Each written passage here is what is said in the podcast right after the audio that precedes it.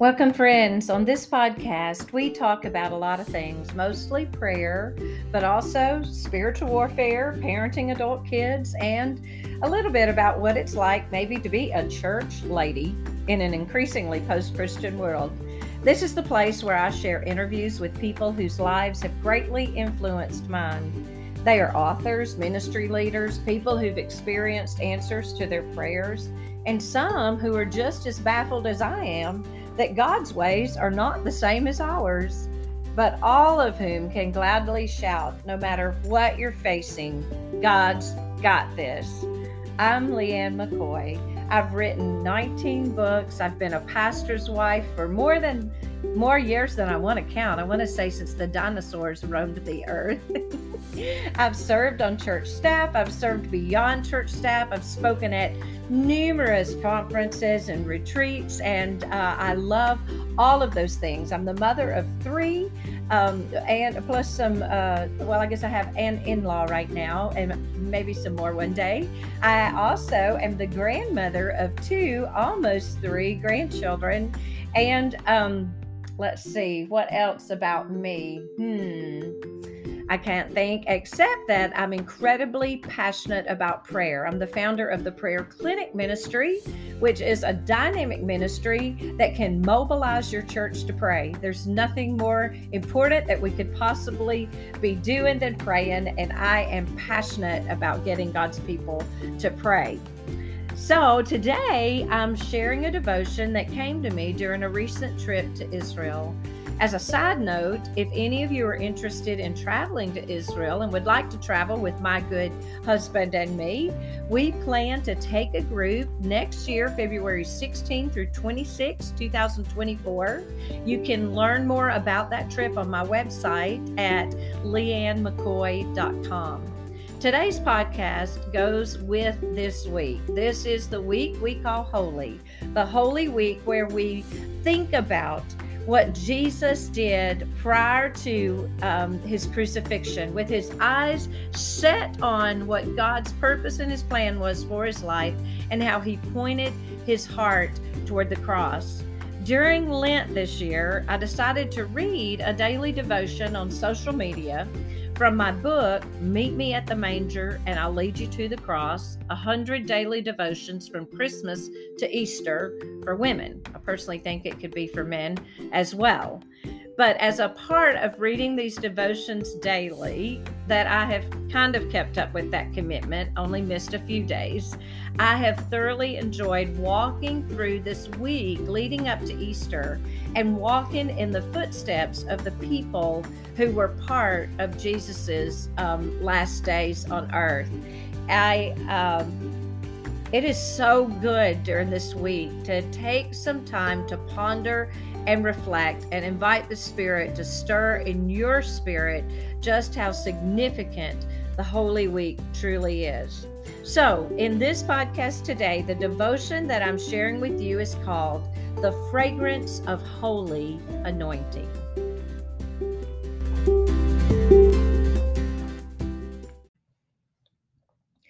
One Sunday morning, a member of our prayer clinic team was at the altar. Our, our prayer clinic team members actually serve at the altar in the church during the worship services to meet people and pray with them when there's an invitation for them to come to the altar for prayer. And on this particular Sunday, a lot of people came to the altar requesting prayer, and our team members were given the privilege of praying over many of them. And when the service was over, Jeff came up to me and he said, Don't you smell it? And I, I, was like, Smell what? And he said, I'm just standing here enjoying the fragrance.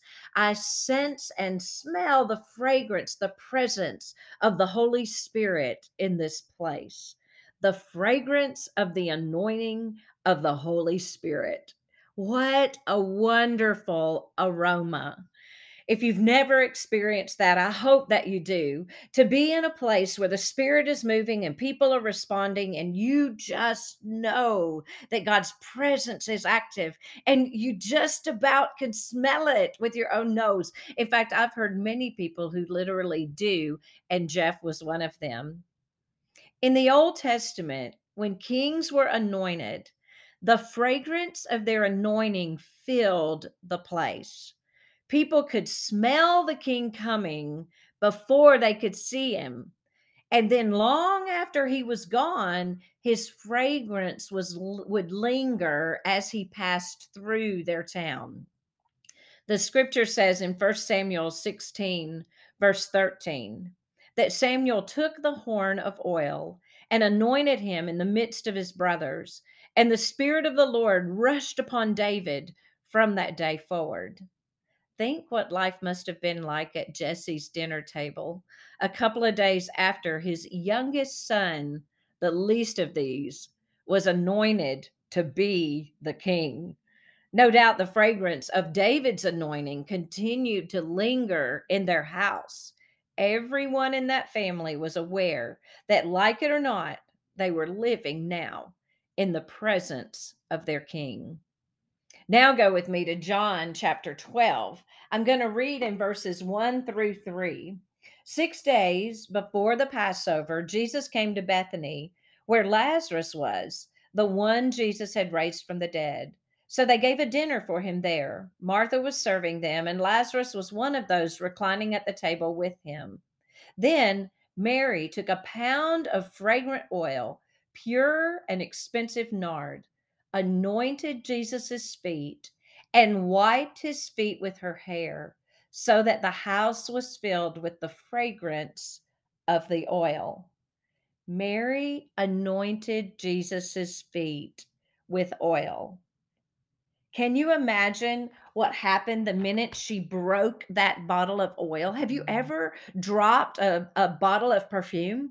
The the fragrance is overwhelming and many times you cannot get it out of your clothes or of your room or of your house.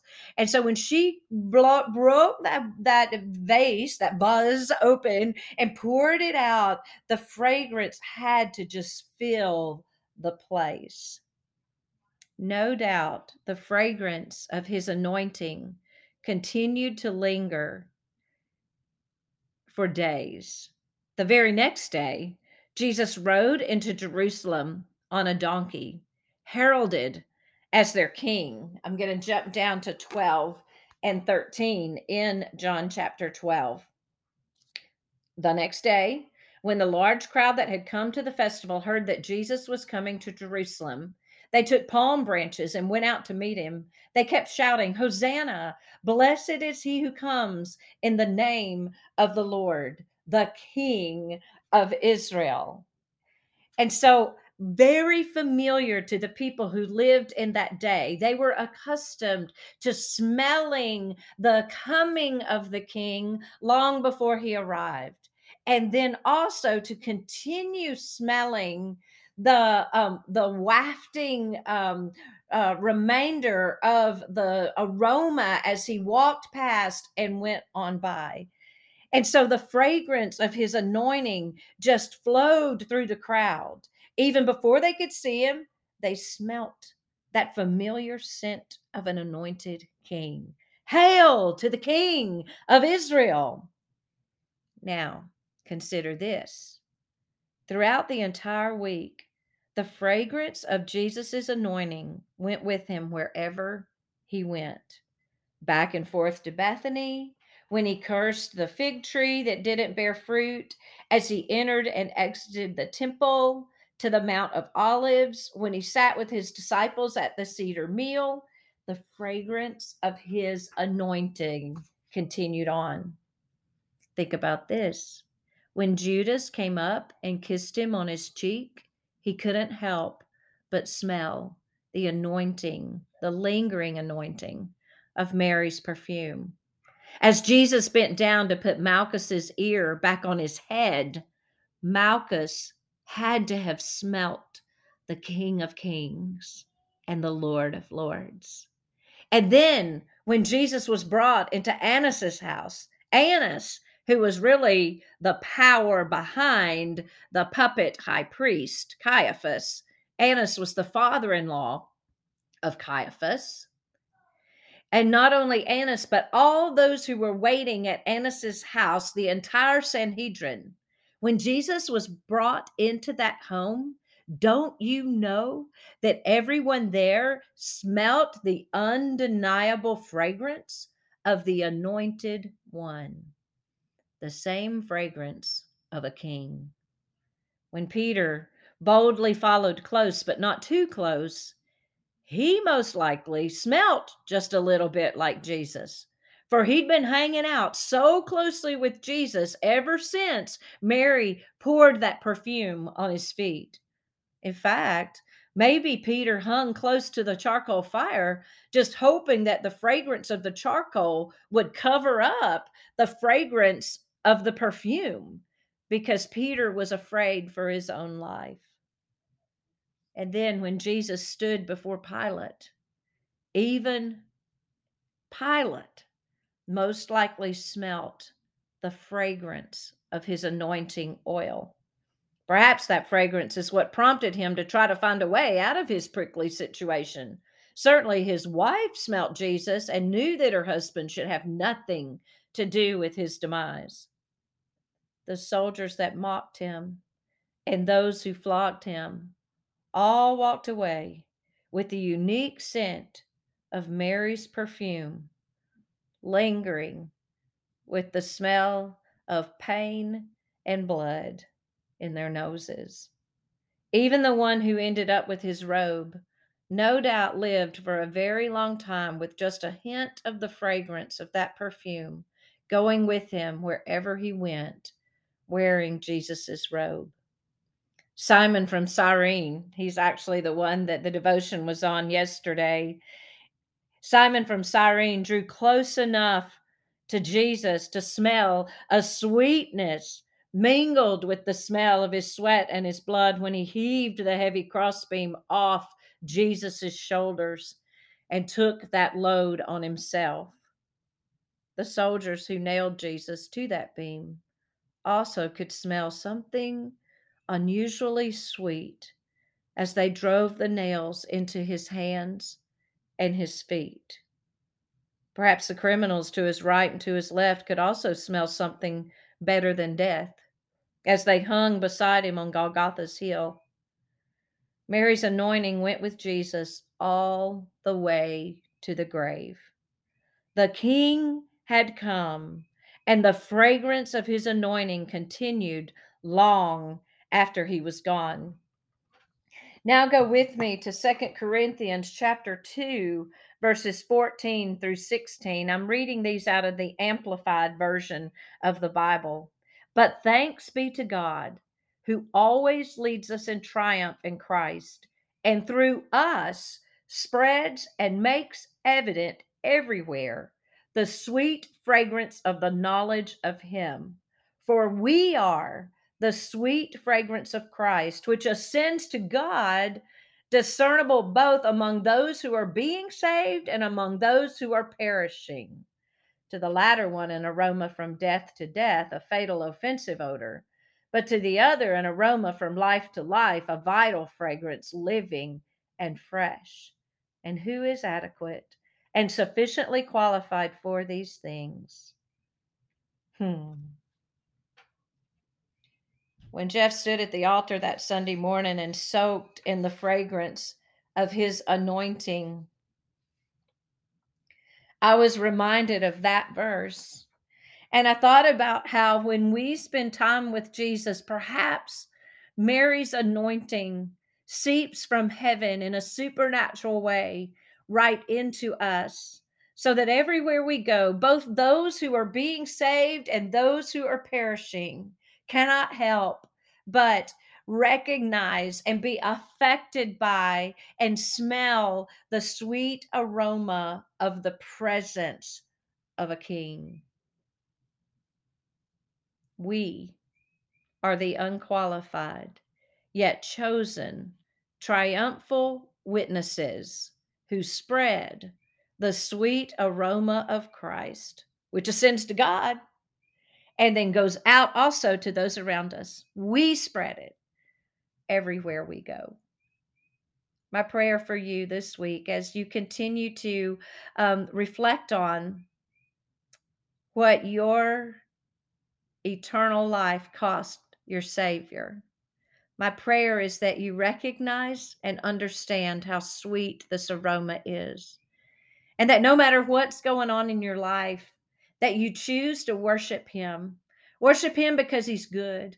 Worship him because he's God. Worship him because he knows. Worship him because he was willing to pay the price for us to get to have an intimacy with him that is so rich that the literal aroma of him pours in and out through us. Praise be to God. Praise be to God.